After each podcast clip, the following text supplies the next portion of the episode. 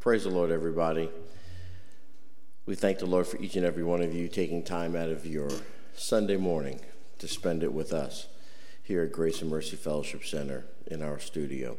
We thank the Lord for those that have come and those that are uh, joining with us in prayer and being steadfast and immovable in the things of the Lord. We're definitely praying for you, and we ask that you just continue to pray for us. Last week, I started a conversation with you, uh, at least those of you who tuned in, about understanding the truth that Jesus is not only a Savior, but He's also the judge. And as such, justice itself demands to be seen, and it also demands to be heard. We have to understand that Jesus satisfies the need for justice and the need of justice. The more that I read about church history, the more I find examples of Jesus the judge rather than Jesus the Savior, manifesting covenant justice consistently and overwhelmingly in accordance with His holy word. Now, we've had an issue in the church where the church is only getting part of the story the part that they are getting is leading them into a state of dysfunction and destruction because they believe that through grace they can live as they want and out of their own belly's will, grace will still answer the demand for justice, allowing them no change. Well, Paul declared that sin should not abound and that grace is not the relief given to live in continual sin. Too many preachers don't want to deal with sin, but it cannot be avoided if you are going to preach the full picture of the gospel. Now, I believe that God revealed this to me in my own studies and meditation over His Word, but what I'm going to say to you really isn't milk. It's not a milky word, it's not even a bread word. What I feel God is calling me to release today is a meat word. And some of you will not be able to handle it. And some will even misunderstand what I'm saying to the point that you may brand me a heretic. But I'm going to say it anyway. Hell has not enlarged itself because people are in sin. Let me say it again. Hell has not enlarged itself because people are in sin. And because they're in sin, they're condemned to hell because of their sin. You see, after the death, burial, and resurrection of Jesus, no one is going to hell because of sin. Now, now, now, you, you can drop the rocks and just give me a chance to explain what I'm saying. Too many people in the body of Christ relate sin to what we do, and thus our sinful lifestyle or behavior becomes the cause of our hell destination. But that, that really is not scripturally correct. My behavior or lifestyle is a sign of who I have accepted as master of my life. It's also a sign of who I have rejected. Now, people are going to hell because they have rejected Jesus, not because they are sinners. Being a sinner is not just a behavioral thing, but in actuality and truth, it is a genetic thing. And we have to be very careful that we do not associate sin only with behavior because it is way more than behavior. Behavior is just a sign of a genetic issue. David declared in Psalm 51 and 5 Behold, I was shapen in iniquity, and in sin did my mother conceive me. This is pre birth, and thus behavior has yet to come into existence in the life of a unborn child. Yet, an unborn child is shapen in iniquity, formed in sin. So, genetically, as part of our makeup or our DNA, we are made sin because of our lineage to Adam. It is the heritage of humanity because of its lineage to Adam, the one who disobeyed, the one who fell, the one who sinned against God. And this is also why Jesus became sin for us. He did not just cover sin, he became sin because we were sin. So he becomes sin so that we could become righteousness. This is not a behavioral change, this is a genetic change. There was a genetic action of Christ in becoming sin that we might become righteousness in him. Rebirth from one created thing to another. So before I could ever practice sin, I was already a sinner. Understand this. Before I could ever behave or demonstrate sin, I was already a sinner, born in it, molded by it, shaped in it. Now, the judgment then is not against so much my practice of sin, but my genetic of sin. My practice of sin is revelatory of my service. The only way to heaven is through Jesus. The only way through Jesus is faith in who he is as the master of my practice or life. So when Jesus completed the work of redemption, sin was conquered, and now my faith in what he has done, not what I do or don't do, is the determining factor of my eternality, of the destination that I have, whether it be heaven or hell. So when I preach on behavior, I preach on it because behavior tells me what choice has been made about who is being served, not because the behavior itself is necessarily the issue. The behavior is a symptom of a much deeper problem, but it's not my actual problem. My problem is my choosing the wrong master. Now, understand, I'm not saying that people are not going to hell. People are absolutely going to hell. I'm saying that people are not going to hell for what reason many of you think they are going to hell for. And when preachers only preach a seeker sensitive gospel, they hide Jesus the judge from all who would hear them. I heard it said in uh, my time of instruction as a preacher uh, in my early years uh, preaching the gospel that there are three disciplines in theology related to preaching hermeneutics, homiletics, and apologetics. Hermeneutics is the science of preaching, homiletics is the art or the style in which I preach, and apologetics is the proof upon which preaching stands. So if preachers are to preach the truth, they need to be hermeneutically accurate, homiletically natural, and apologetically convincing. I was taught by my father that when I preach, I need to exegete the scripture within the context correctly. Don't try to style myself after anyone else, but preach in a style that is natural for me and make my argument so convincing that the congregation will either straighten up and fly right or they'll leave the church. And the sinner will have no fence to ride, but will either surrender and get clean or reject sound doctrine and remain unclean. Let me get to the text because I'm trying to get you somewhere. As I examine the Roman governor of Judea, Pontius Pilate, I find that Pilate was forced to examine Jesus in order to administrate Roman justice. His encounter with Jesus really reveals much about the issue of biblical truth.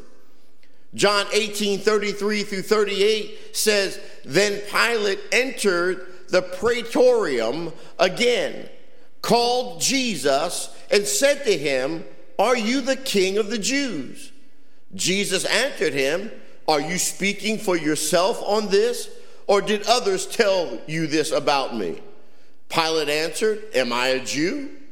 Your own nation and the chief priests have delivered you to me. What have you done? Jesus answered, My kingdom is not of this world. If my kingdom were of this world, my servants would fight so that I should not be delivered to the Jews. But now my kingdom is not from here. Pilate therefore said to him, Are you a king then? Jesus answered, You say rightly that I am a king. For this cause I was born, and for this cause I have come into the world, that I should bear witness to the truth.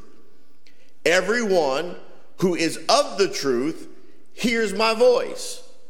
Pilate said to him, What is truth? And when he had said this, he went out again to the Jews and said to them, I find no fault in him at all. And we know that this stirred the Jews.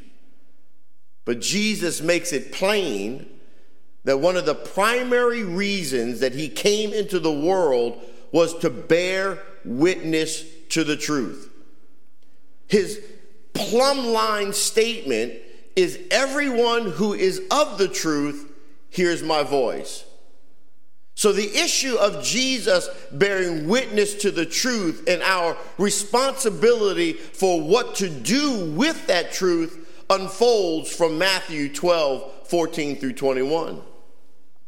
Jesus was very pointed in warning his followers not to make him known because he had an assignment that he had to be fulfilled. That assignment involved the primary theme of truth as a standard for justice. Jesus had to take truth and justice to a place of victory. So the justice to victory of Matthew 12 is found in the Greek word krisistone, kos. Krisis means a decision by a judge. The judgment denotes the notion that's expressed by the verbal stem. In other words, a verdict or a sentence.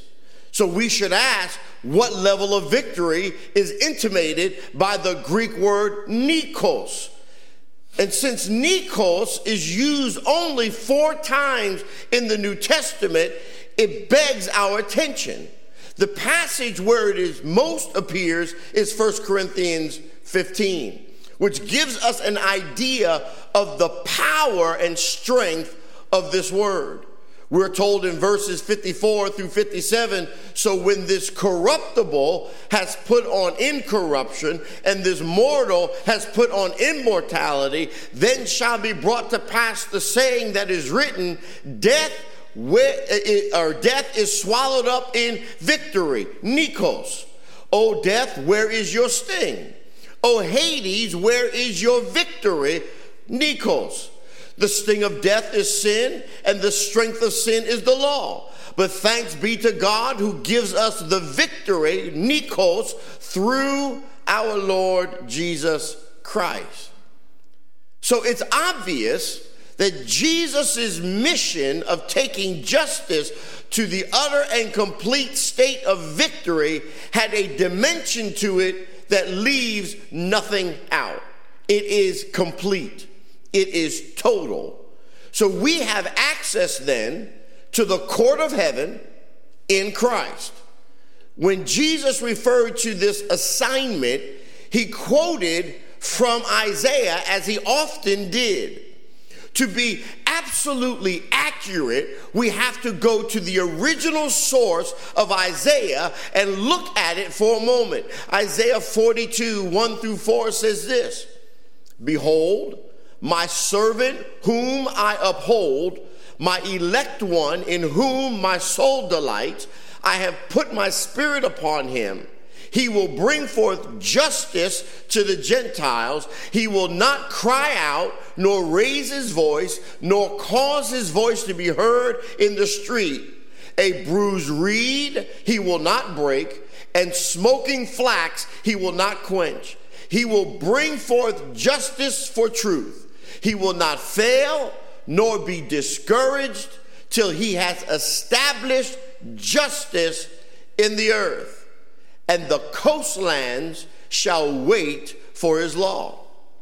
Now, if we look at verse 3, we find that verse 3 is of great interest as it says, He will bring forth justice for truth. So the Hebrew word for justice is the word mishpat. And for truth, it is emeth. So the New Testament de- definition of justice would be uh, an administrative decision or judicial decree to utterly vanquish an enemy. The Old Testament would be a prophetic proclamation establishing God's moral standard through just judgment. So the best dictionary for the Bible is the Bible. And context determines meaning. So let's look at verses 4 through 6. What do they say?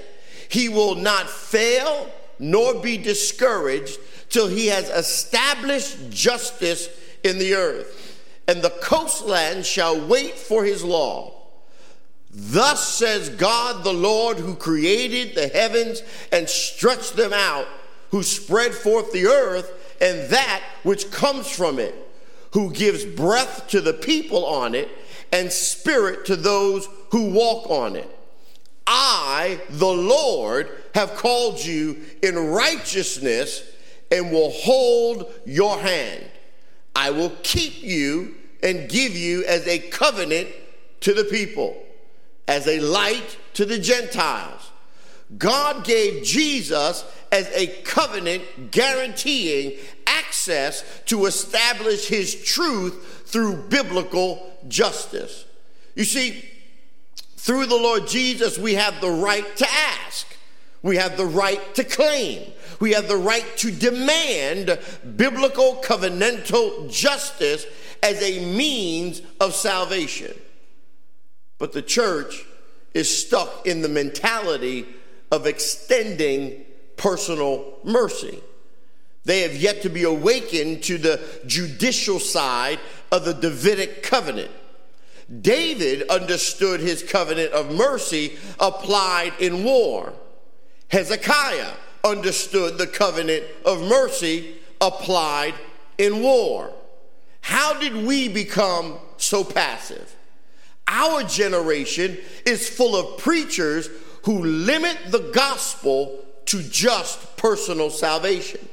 And if the church ever embraces the fullness of what their covenant with God is and begins to pray as Hezekiah prayed, a new standard of righteousness will begin to emerge in our culture, and God's hand will be seen as establishing the fear of the Lord and bringing a measure of salvation for which Jesus died. Why should demons destroy our land by filling the nation that we love so dearly with iniquity? So it has to be judged before we can ever enjoy harvest. Judgment must come before harvest. Isaiah tells us in 42 and 3 that all justice originates in truth. But when we look at Ephesians, we realize that one of the primary assignments of the church is to stand up and proclaim the standard of truth from which justice comes. In fact, the book of Ephesians is really just a New Testament Joshua, and, Joshua's job was uh, inexplicably clear. His, his job was to turn a prophetic promise into a physical reality. And in order to turn that prophetic promise for the land into physical reality, he had to follow the God given path to fulfillment. In Joshua 1 8 through 9, he was told, This book of the law shall not depart from your mouth, but you shall what? Meditate in it day and night, that you may observe to do according to all that is written in it. For then you will make your way prosperous, and then you will have good success. Have I not commanded you? Be strong and of good courage. Do not be afraid, nor be dismayed, for the Lord your God is with you wherever you go. Joshua, in order to bring a prophetic promise into reality, had to do it by consistently speaking the word into his heart. You see, the truth of God's word is seed that takes root in the soil of our lives, and when initiated, by Holy Ghost, we can speak it forth from our lips with all of heaven to back it up. Ephesians reveals a heavenly conflict over uh, truth. Ephesians 3 8 through 12 declares the purpose for the church itself. To me, who am less than the least of all the saints, this grace was given that I should preach among the Gentiles the unsearchable riches of Christ, and to make all people see what is the fellowship of the mystery which from the beginning of the ages has been hidden in God, who created all things through Jesus Christ, to the intent that now the manifold wisdom of God might be made known by the church to the principalities and powers in the heavenly places according to the eternal purpose which he accomplished in Christ Jesus our Lord, in whom we have boldness and access with confidence through faith in him. What a powerful declaration. Principalities and powers they really administrate the kingdom of darkness. And they do it through the power of deception.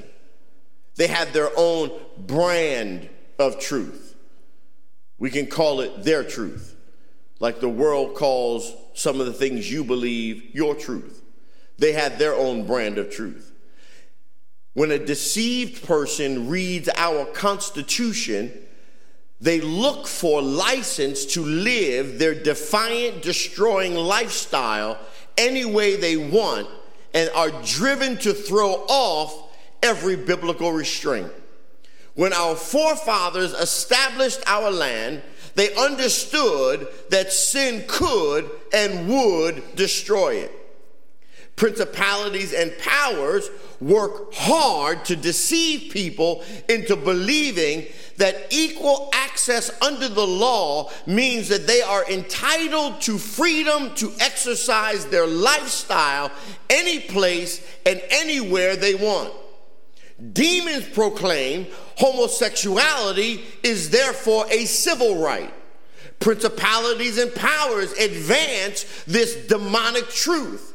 The church, however, has another standard of truth. That standard is God's revealed word. And according to God's word, homosexuality is a personal choice and an act of a person's will. And if you choose to practice that, which re- this reveals whom then you have rejected and also whom you have accepted. Your civil right is the flaming fire of hell then forever. God discriminates against sin. Let me say that again for you. God discriminates against sin. He judges it. Why should the church just let you destroy our nation?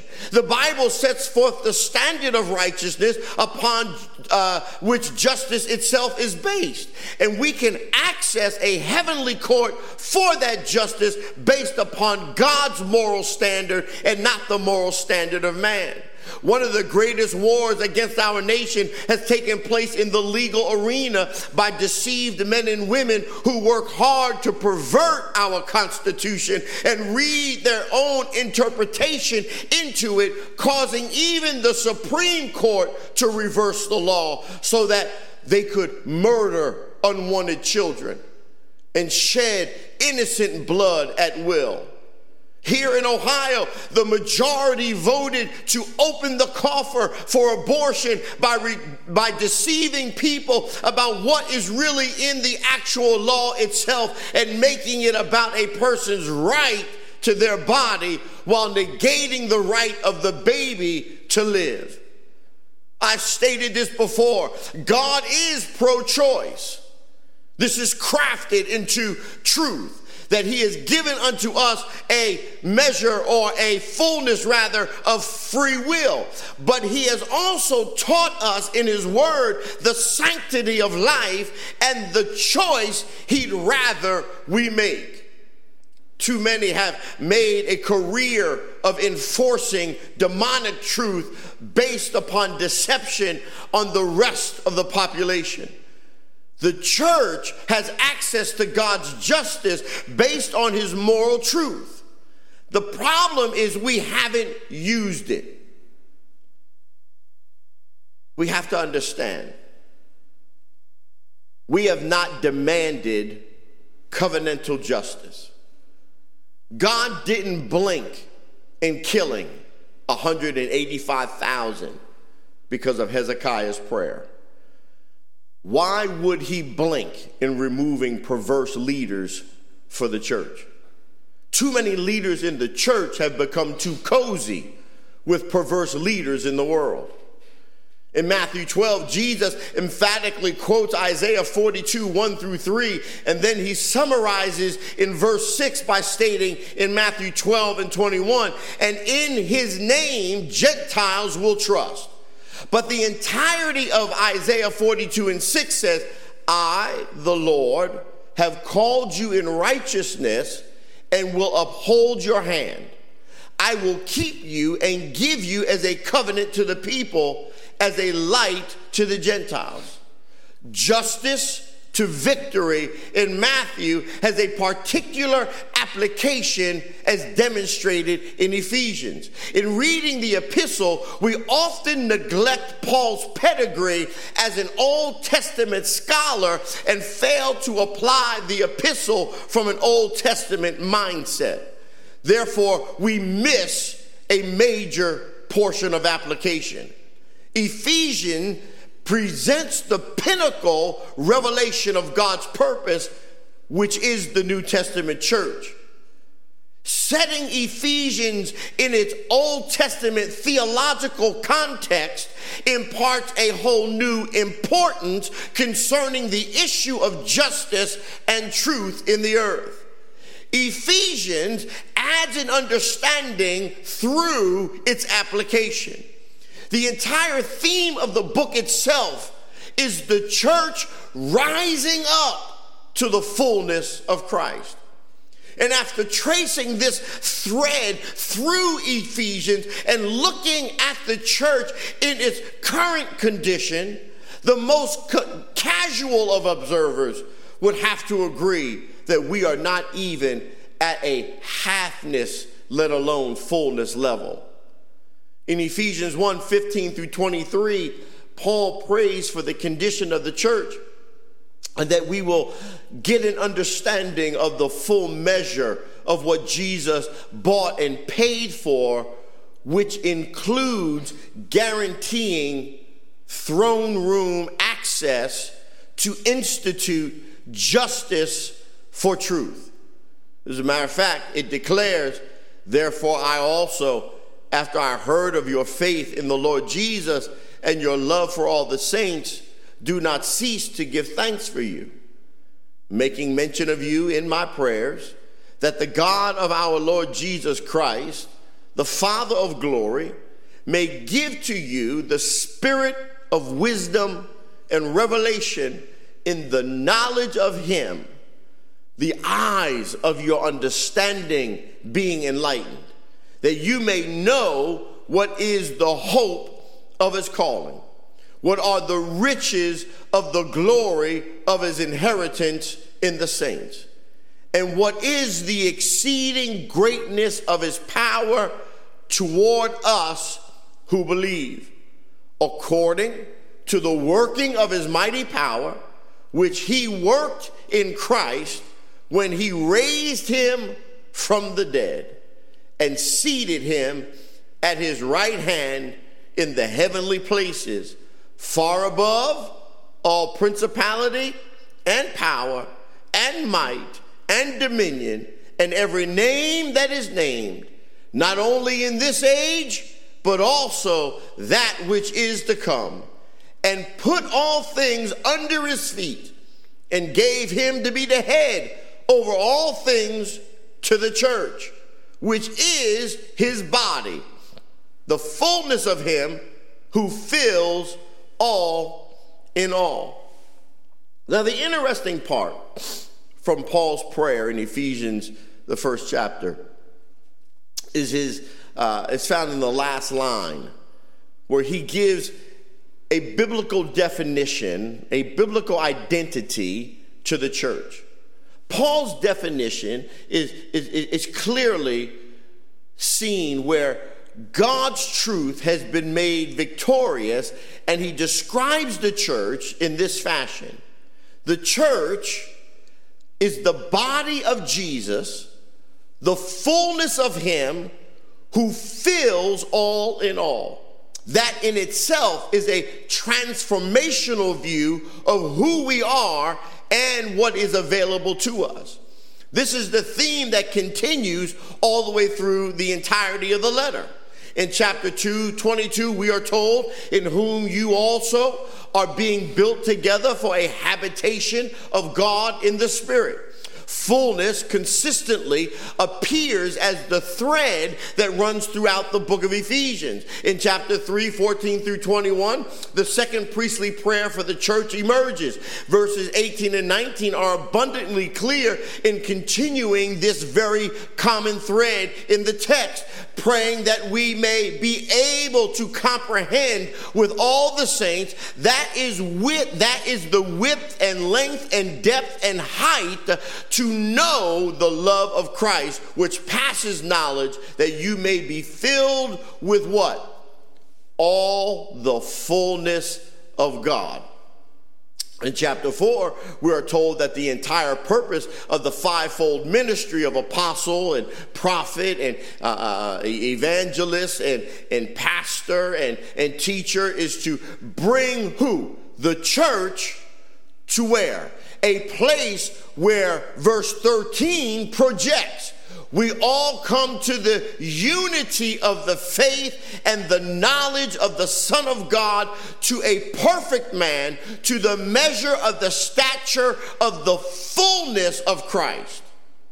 In Ephesians 5 and 18, we're exhorted, and do not be drunk with wine, in which is dissipation, but be filled with the Spirit in chapter 6, we are encouraged in verse 10 and following to put on the whole armor of God. Why? So we can intercede for victory.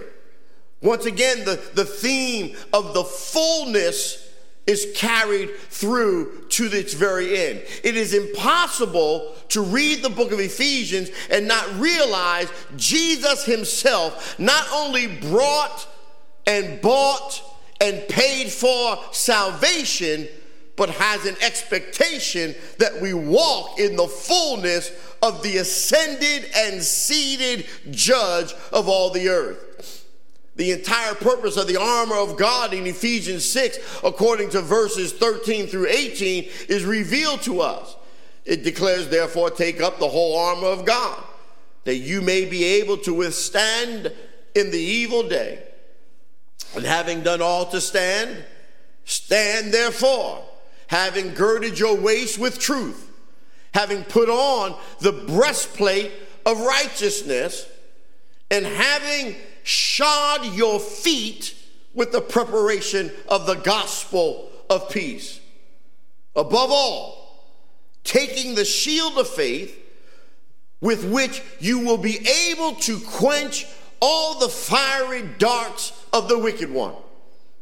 And take the helmet of salvation and the sword of the Spirit, which is the word of God, praying always with prayer, with all prayer and supplication in the Spirit, being watchful to this end with all perseverance and supplication for who? For all the saints. The Apostle Paul understood that the armor of God had its own purpose, and that purpose was to take the truth and through the power of intercession call for God's hand to be moved to establish that standard of truth in your surrounding. The thread that runs through Ephesians compares and contrasts who then rules. Jesus made a show of principalities and powers and paid the price to put them under his feet. And in so doing, he put them under our feet, according to Ephesians 1 and 22, where it declares, and he put all things under his feet and gave him to be, uh, to be head over all things to the church. So Ephesians presents a church then charged with the responsibility of establishing God's moral standard and bringing his justice into any and every situation where we encounter injustice. Chapter 3 raises the question then again of who rules. Who rules? Demons rule through deception.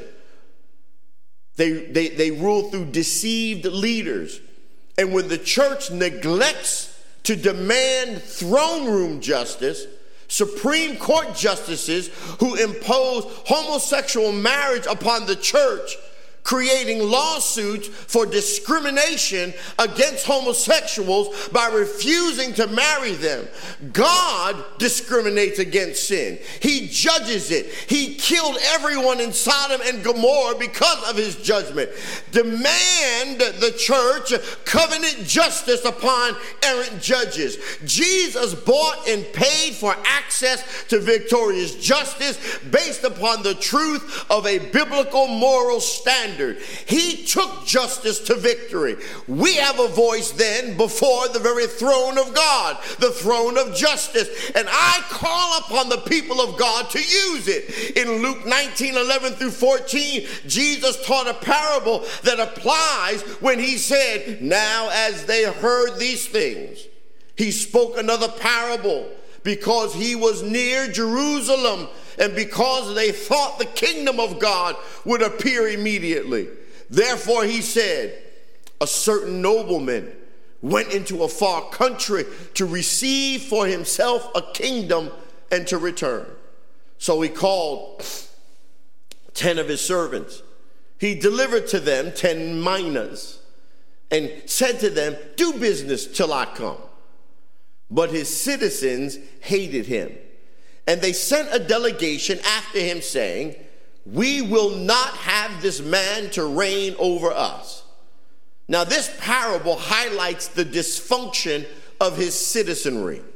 The problem with the citizens was that they refused to allow the king to rule. And since the king did not rule over them, watch this, he could not rule through them. Did you catch it? If you do not allow the true king to rule over you, you will not enjoy the king ruling through you. And this parable reveals that the primary purpose of the church is to establish and call forth victorious kingly justice. Apparently, the church has to prove to principalities and powers that Jesus the one who is alive, the one who is in the beginning, the lily of the valley, the bright and morning star. Jesus rules, not them. That proof apparently only emerges as we are led into unjust situations where we have a choice of exactly how to respond. God expects us to call forth covenant justice where we make a stand and put a demand on the covenant. Shadrach, Meshach, and Abednego mentally prepared to meet such a challenge as this. They refused to bow to an idol. They were thrown in the fire in declaration of their dependence upon what was true, and truth prevailed, and they were delivered as a result. One question worth asking then is how does God feel? When he looks at a culture and finds that there is no justice in the culture. Well, Isaiah 59 describes the Lord's reaction when he looks at a culture and sees no justice. Isaiah 59 14 through 15 states, Justice is turned back, and righteousness. Uh, uh, and righteousness stands far uh, off. For truth is fallen in the street, and iniquity cannot enter or in uh, equity cannot enter. So truth fails, and he who departs from evil makes himself a prey. Then the Lord saw it, and it displeased him that there was no justice. When Jesus looks at a culture and sees that there is no justice, Jesus is displeased, which means it is evil in his eyes. When the church has covenant access to divine justice but refuses to execute that justice, then it is actually an enabling power for evil to prevail. Jesus' response in Isaiah 59 was to put on the armor and through intercession subjugate the enemy, just as Paul taught in the book of Ephesians. Isaiah 42 declares that once a biblical moral standard has been erased from a culture, it is exceedingly difficult to reestablish, but it is not impossible. The question is, can we empower a generation of believers to learn and receive their covenant and birth justice based in biblical truth? Jesus has made everything available that we need. The question then becomes are we willing to invest the time and go through the necessary boot camp as we graduate and help raise up a generation who is committed to manifesting the justice of God. If we will, nations can be saved. The church has, for far too long, sat idly by while evil prevailed, while evil men and evil women became the instruments of demonic power to execute demonic justice against not just humanity, but the church. We cannot, as a people, any longer sit idly by while the enemy is just running and having his way. We are the voice of God's moral standard in the earth. We cannot lie down with them. We cannot accept these rules and regulations that they establish as just being morally right because they say so. When you destroy the body, which is the temple of God, you defy the word of God. Just because we make something legal doesn't mean it's morally right. Just because I say you can drink yourself into oblivion doesn't make the destruction of the temple right.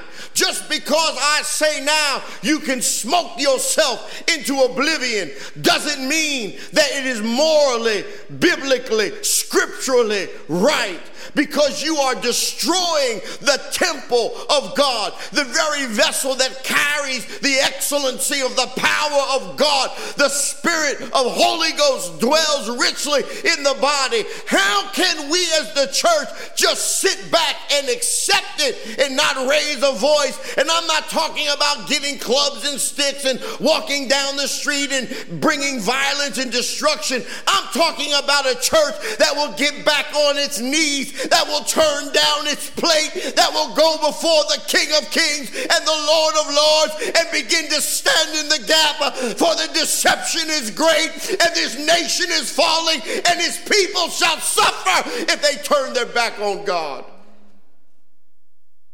Where is the church? We are the presence and light of the glorious gospel in the earth.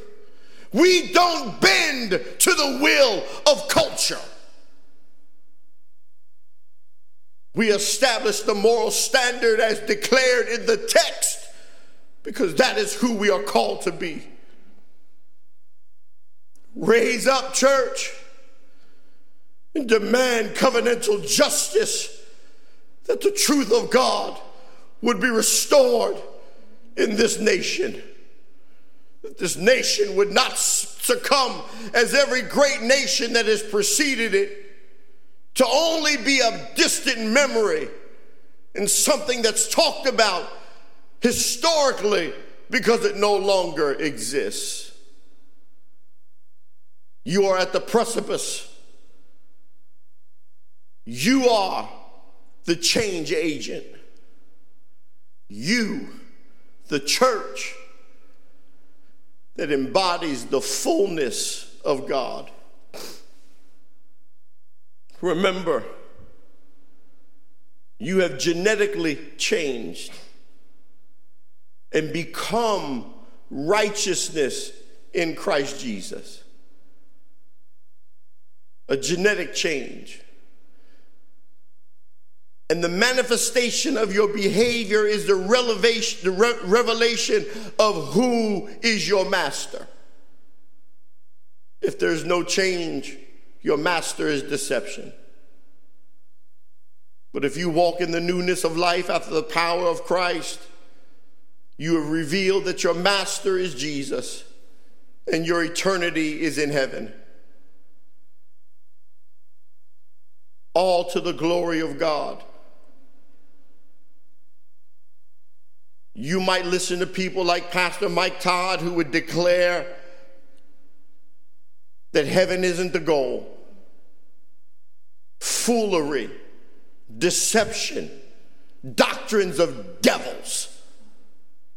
And we, as the people of God, have to speak against it. For our destination is heaven. Our destination is in the presence of God eternally. Our destination is where God is. For he declared when he left this place that I go away to prepare a place for you.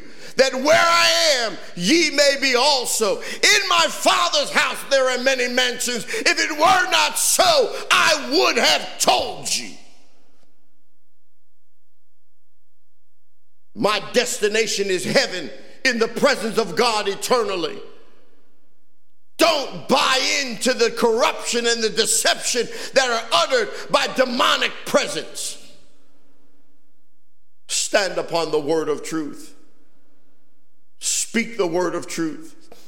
Allow a genetic change to take place in your life, or your destination will be hell, torment, and suffering. God is not mocked. Only His word is true. Continue to tune in and hear the truth of the gospel of Jesus Christ. Unrestricted, unrestrained, in its fullness. As they say, the good, the bad, and the ugly. The stuff that makes you feel good on a cool summer day with the breeze hitting and just enough clouds to block the heat of the sun, as well as in the icy winters where the sun is far off and hard to feel. All of it is for our benefit. In its fullness, God wants us to experience. Know that I love you. and that I'm praying for you. May the Lord keep you and shine his light upon you and grant to you great peace through Christ our Lord. Amen. Have an awesome Sunday, and may the Lord richly bless you.